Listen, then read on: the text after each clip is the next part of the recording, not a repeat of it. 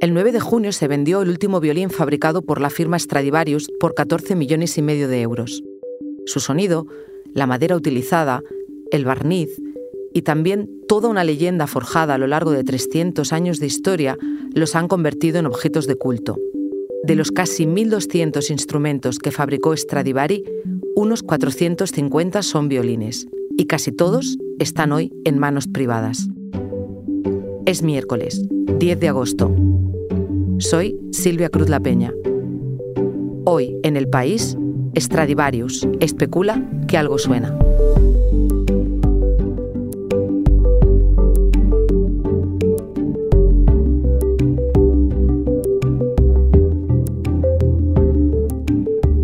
Hola Virginia.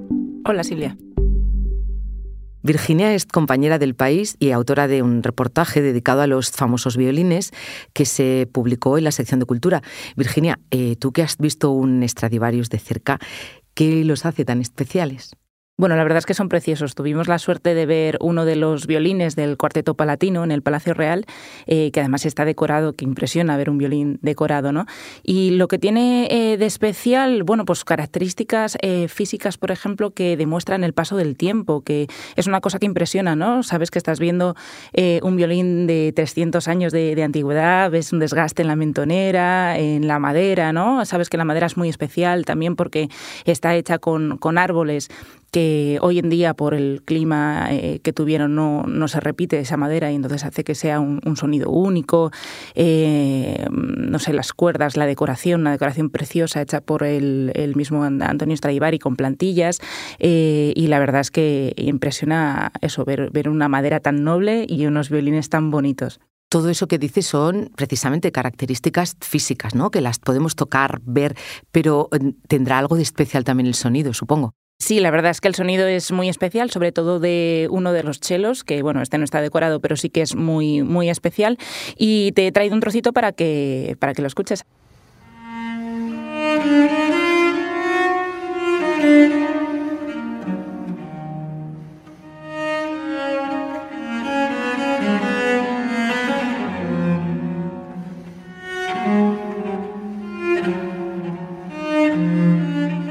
De hecho, lo curioso es que quisimos hacer un experimento con el sonido de este violonchelo. Nos preguntamos si, si sabrían reconocer eh, el sonido de un Stradivarius. Entonces cogimos tanto a músicos, expertos eh, y gente que no tenía ni idea de conocimientos musicales.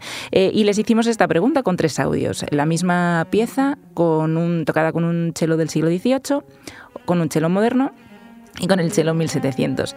Y nos llevamos eh, la sorpresa porque uno espera eh, que sea el músico el que adivine, ¿no? Pero eh, es verdad que mm, yo creo que fue porque estaban más pendientes de los aspectos técnicos y fueron los, los que tenían conocimientos musicales al final los que, los que fallaron, no todos hay que decirlo, y la gente que no tenía conocimiento musical fue la que se dejó un poco llevar por las emociones, por lo que le transmitía el sonido y fue la que, la que acertó. No sabían explicar por qué, pero acertaron. No lo sé. Pues la verdad que me parece complicado dar una lección. A ver, en la segunda había mucha reverberación. La primera grabación es muy sucia. Yo creo que estoy entre el segundo y el tercero. Pues yo me voy a quedar con el segundo.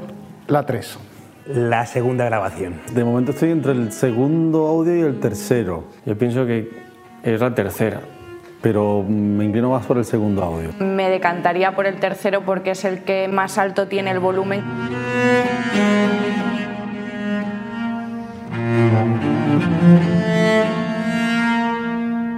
¿A ti qué te parece?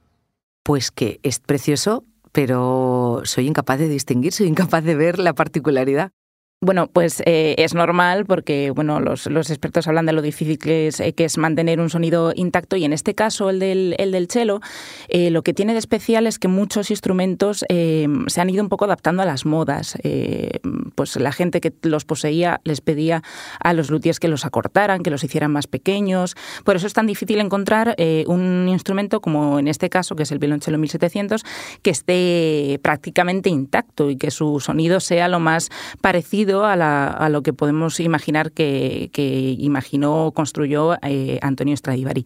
De hecho, estuve hablando con Guillermo Turina, que es un músico que de los últimos que ha tenido la suerte, porque es una suerte, la verdad, eh, tocar un instrumento como esto, el, el violonchelo 1700, y él me contó de su experiencia ¿no? como músico al tocar eh, un instrumento tan especial, y esto es lo que me contó no pasa nada mágico, simplemente pues has cogido un instrumento que es pues el, gran del gran constructor de todos los tiempos.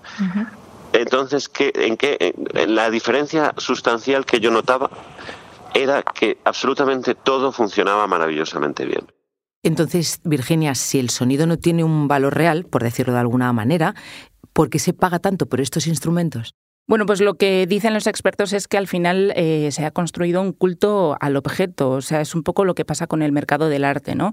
Eh, es algo físico, es algo palpable y bueno, eh, lo que hay al final detrás es una especulación y es muy difícil pararla porque siempre habrá alguien dispuesto a pagar millones por esto, ¿no? Bueno, se ha creado una escala de valor económico y al final es lo que hace que estemos en este punto.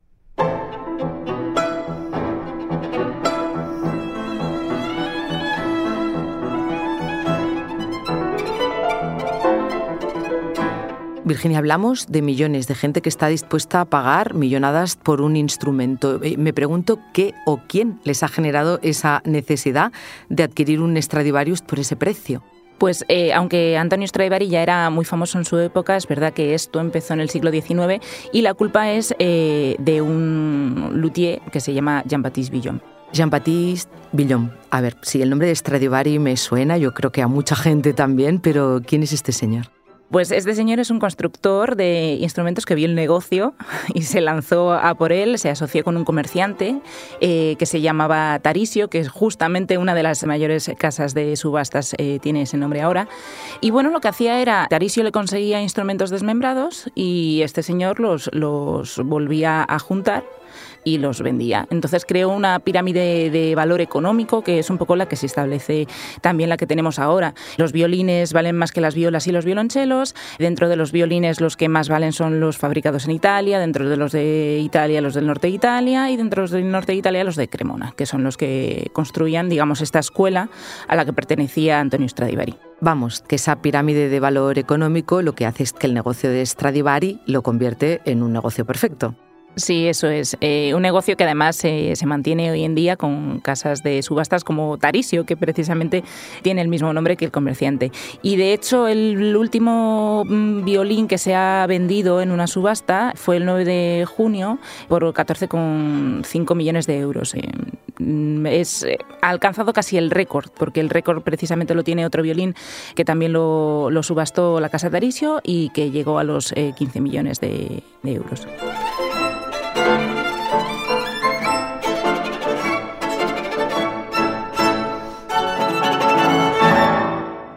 Cuéntame algo más de este violín. Pues se le conoce como Da Vinci, fue construido en 1714 y perteneció a un violinista, eh, Tosca Seidel, que tocó con él en la banda sonora de la película El Mago de Oz.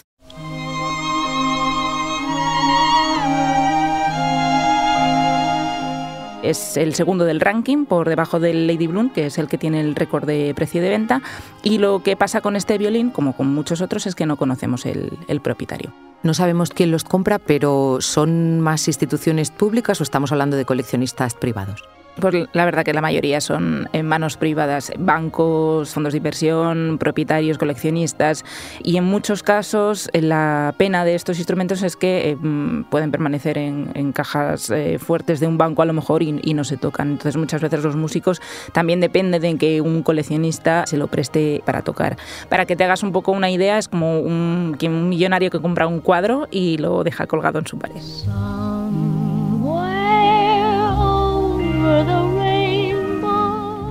Como me contaba además la musicóloga Cristina Bordas, que la verdad que me llama un poco la atención, ¿no? Que un musicólogo te cuente esto, es que un instrumento de Stradivarius no vale ese dinero. Entonces, lo que pasa es que eh, que cuesten millones es especulación lo que hay detrás, ¿no? Eh, lo introducen en la línea del mercado de obras de arte y hay elementos que son muy caprichosos. Si alguien quiere tener un Picasso, es capaz de pagar por él lo que sea. Y de los violines es eh, un caso claro de especulación porque Stradivari fabricó unos 1.200 instrumentos y los violines son los más cotizados. Oye, Virginia, me he quedado con eso que decías de que era más parecido a un Picasso que a cualquier otro instrumento de música y que me lo tenía que imaginar como una obra de arte que se cuelga en una pared. ¿Es que no se tocan estos instrumentos? Pues mm, precisamente de, esto estuve hablando con Guillermo Turina y esto es lo que me contaba. A mí me gustaría que se tocaran más, que cada mes hubiera un concierto. Yo entiendo que eso es muy complicado y que eso es un ideal, porque además pues puede venir un cafre que le dé un golpecito y claro, cuanto menos se toquen, pues menos van a sufrir. Pero eso es como el que no sale a la calle por si se me cae algo en la cabeza, un poco. Eh, no lo sé, no te sé decir, pero creo que, que sería bueno que tuvieran un poquito más de frecuencia, porque los instrumentos se han, hecho, se han construido para tocarse. Y verlo en una vitrina es muy bonito porque es una pues es como ver la Yoconda, es una joya, pero, pero tiene que tener un paso más allá, tiene que ser haber la posibilidad de que se oigan. ¿Y los propietarios los prestan? Pues claro, ya depende de, cada cual. En el caso de patrimonio, eh, que tiene cinco, sí que los prestan y hacen unos seis u ocho conciertos al año aproximadamente.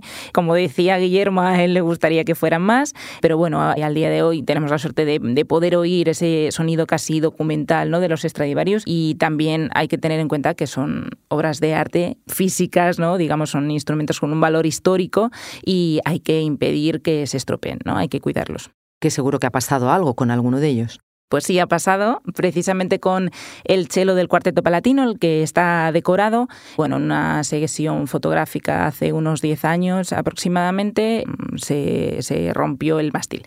Tuvo la suerte de que era el mástil, no era una, una pieza histórica, no era un elemento original del instrumento y se pudo arreglar y no hubo mayor problema.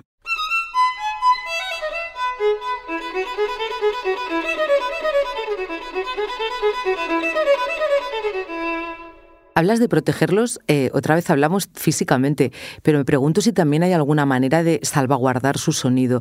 ¿Se podría fabricar un Stradivarius hoy en día? Bueno, lo, curioso es que igual que, por ejemplo, en otros instrumentos como el piano, eh, pues la tecnología se han ido adaptando, ¿no? Su construcción a la tecnología y a los nuevos tiempos. Lo que pasa con los violines y con los instrumentos de arco es eh, que se siguen fabricando como se fabricaban en el siglo XVII, como se estudian los moldes de, digamos, las formas, tal, y se, y se construyen exactamente igual. Entonces, ¿se podría fabricar un Stradivarius hoy en día? Sí, claro, probablemente sí. Muy parecido, muy similar. Nos haría falta esa madera de la que hablábamos, pero bueno, seguramente se podría. Y lo que le faltaría serían 300 años de, sonido. Claro, 300 años para que suene como suenan ahora estos instrumentos. Eh, ¿Tendremos que esperar también para tener un hombre de negocios que acompañe a un luthier y convierta una marca de instrumentos en lo que se convirtió Stradivari? Eso es, tendremos que esperar para, para tener al Stradivari del siglo XXI y también para el Tarisio y el William del siglo XXI. Muchas gracias Virginia por contarnos todo esto. Gracias a ti.